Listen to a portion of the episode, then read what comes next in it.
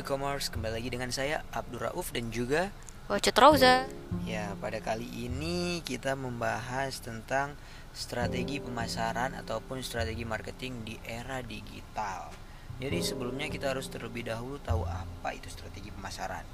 Jadi strategi pemasaran adalah rangkaian perencanaan untuk menjangkau target pasar dan mengubah mereka menjadi konsumen produk yang dihasilkan oleh sebuah perusahaan itu tersendiri. Jadi kalau menurut Pocut sendiri gimana sih tentang strategi pemasaran di era digital ini? Kalau strategi pemasaran di era sekarang kayaknya udah lebih mudah ya, lebih dipermudah.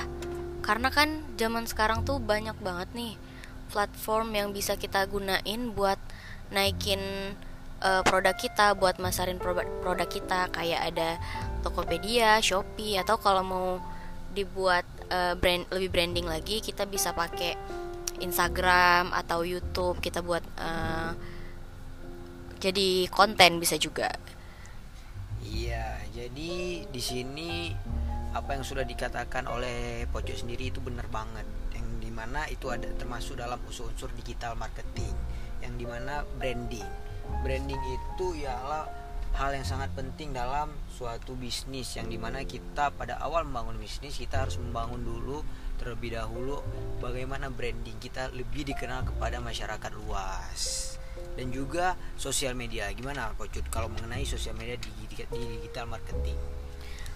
Uh, kalau ngomongin soal sosial media apalagi anak-anak muda itu random banget ya. Kayak terlalu umum lah kalau kita definisikan jadi terlalu jauh bahasanya. Tapi kalau misalnya uh, sangkut pautnya tentang penjualan atau uh, marketing ini sendiri kayak yang tadi aku bilang ini jadi ya nggak terlalu serius tapi serius.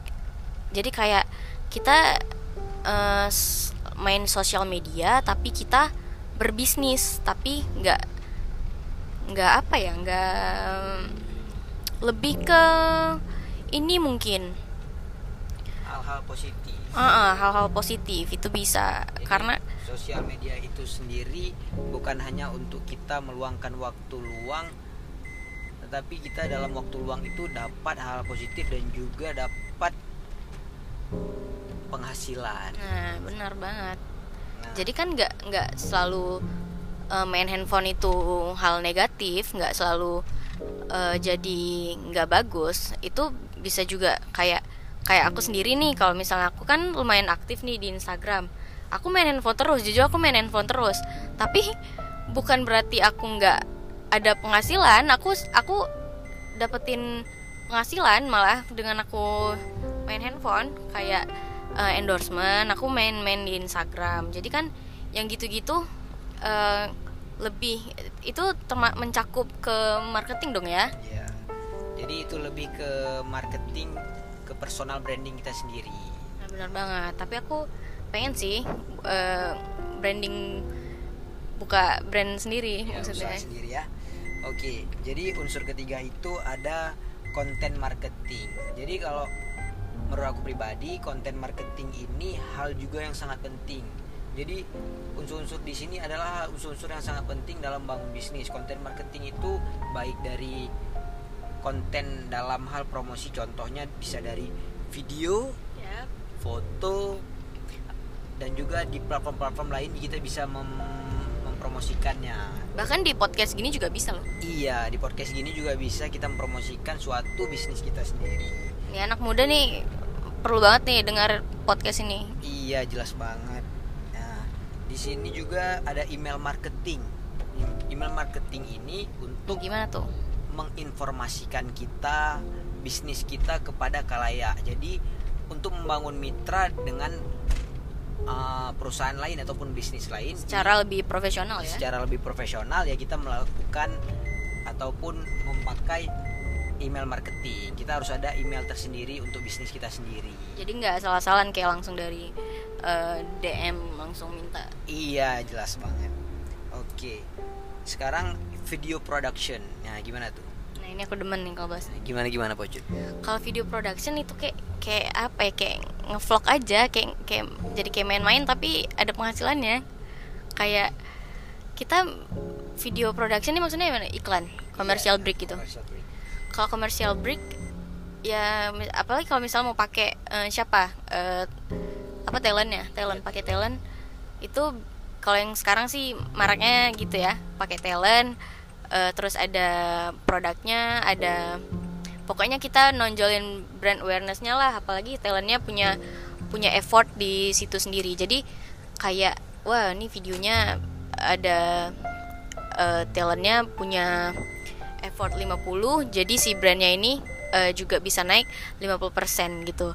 Jadi kayak ya dikasih kasih balance lah ininya.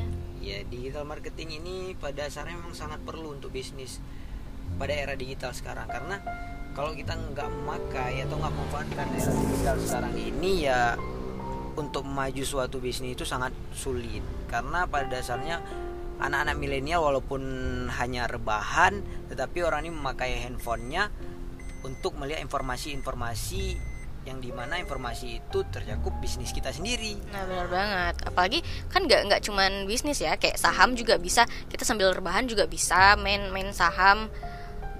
Cuman dari handphone doang nggak nggak mesti kita kalau zaman dulu kan kita harus ke ini oh, jumpain ini jumpain itu. Kalau sekarang kan kita bisa ya udah online aja gitu semuanya. Ya serba online dan juga serba menghemat waktu juga.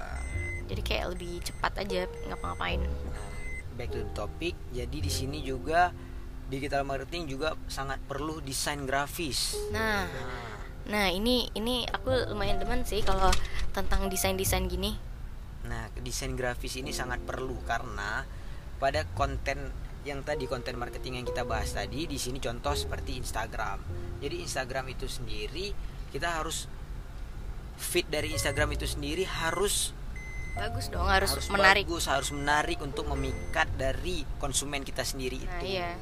Contoh seperti contoh misalnya kita mau jualan uh, tahu lah gitu. Hmm. Uh, gimana cara pokoknya desain dari feed kita itu sendiri sudah bisa memikat dari konsumen kita sendiri. kayak se- warna yang senada kayak eh, foto yang lebih profesional tapi nggak asal-asalan yang lebih nggak pokoknya nggak nggak buat orang ragu buat terpikat dengan si, si brand ini Iya. Jadi pada dasarnya branding, sosial media, content marketing, email marketing, video production, dan desain grafis dan juga yang terakhir nih kemitraan. nah Jadi kita dalam bisnis ini jangan pernah untuk sombong dengan orang lain. Nah, Nah, iya. karena di sini pada dasarnya bisnis itu sangat perlu kita dengan orang lain. Jadi kita membangun kayak mitra. kayak eh, kayak desain grafis tadi kan kita nggak semua orang yang mau bangun brand itu bisa ngedesain apa dia bisa desain sendiri kan nggak nggak tentu jadi dia kan udah pasti dia bakal nyari mitra buat ngegambar itu buat eh, ngedesain itu Eh, terus kerjasama atau gimana lah nah jadi eh, si kita nggak bisa nilai pekerjaan itu jangan karena dia duduk-duduk doang di depan laptop jadi ya udah ini kan cuman sekian eh, bayarnya ini mudah juga kok gambarnya. Itu sebenarnya nggak please jauhin pemikiran seperti itu karena yang zaman sekarang pekerjaan orang itu ya memang nggak bisa kita nilai dari seberapa mudahnya. Kita bisa lihat kayak orang ngedesain rumah kita lihat ini mudah padahal dia udah luangin waktu pikiran dan ya ide-ide yang itu sebenarnya mahal nggak nggak bisa dinilai semurah murah orang katakan gitu Nah, bener banget tuh. Kadang-kadang banyak banget nih dari pelaku usaha sendiri ketika dia memakai jasa desain, baik itu desain foto, desain video ataupun desain grafis, itu mereka tidak memikirkan bagaimana jasa itu, tetapi dia hanya memikirkan keuntungan dari pelaku usaha itu sendiri. nah iya Jadi teman-teman kalau misal membangun usaha ataupun harus totalitas ya Ya harus totalitas dalam hal seperti itu. Jangan pernah mengecilkan suatu pekerjaan orang lain. Nah, iya. Karena jasa orang lain itu sangat perlu juga untuk bisnis kita. Jadi kita dalam bisnis ini harus sama-sama untung.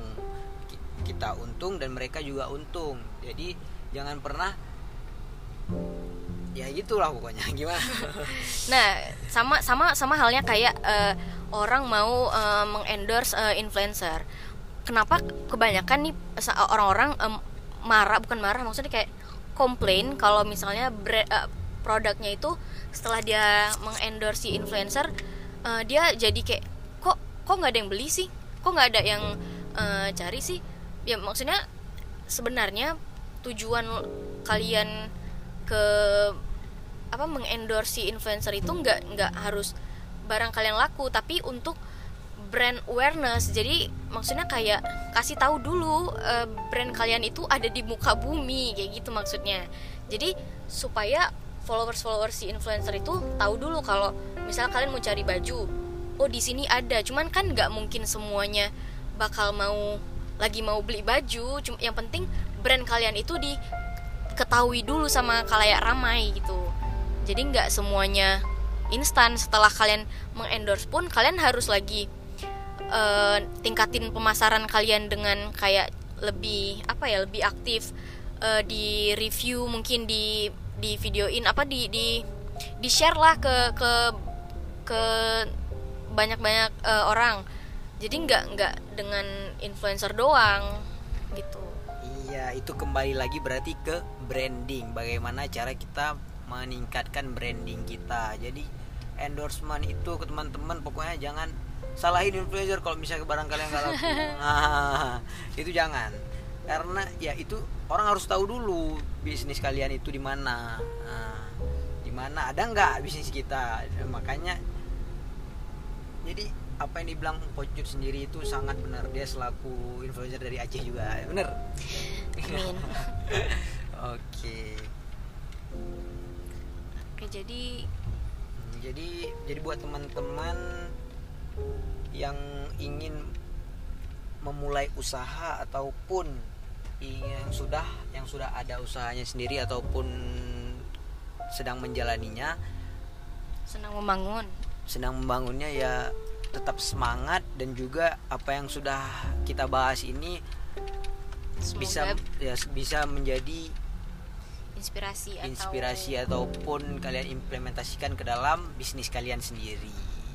Jadi cukup sekian dari pembahasan kita hari ini.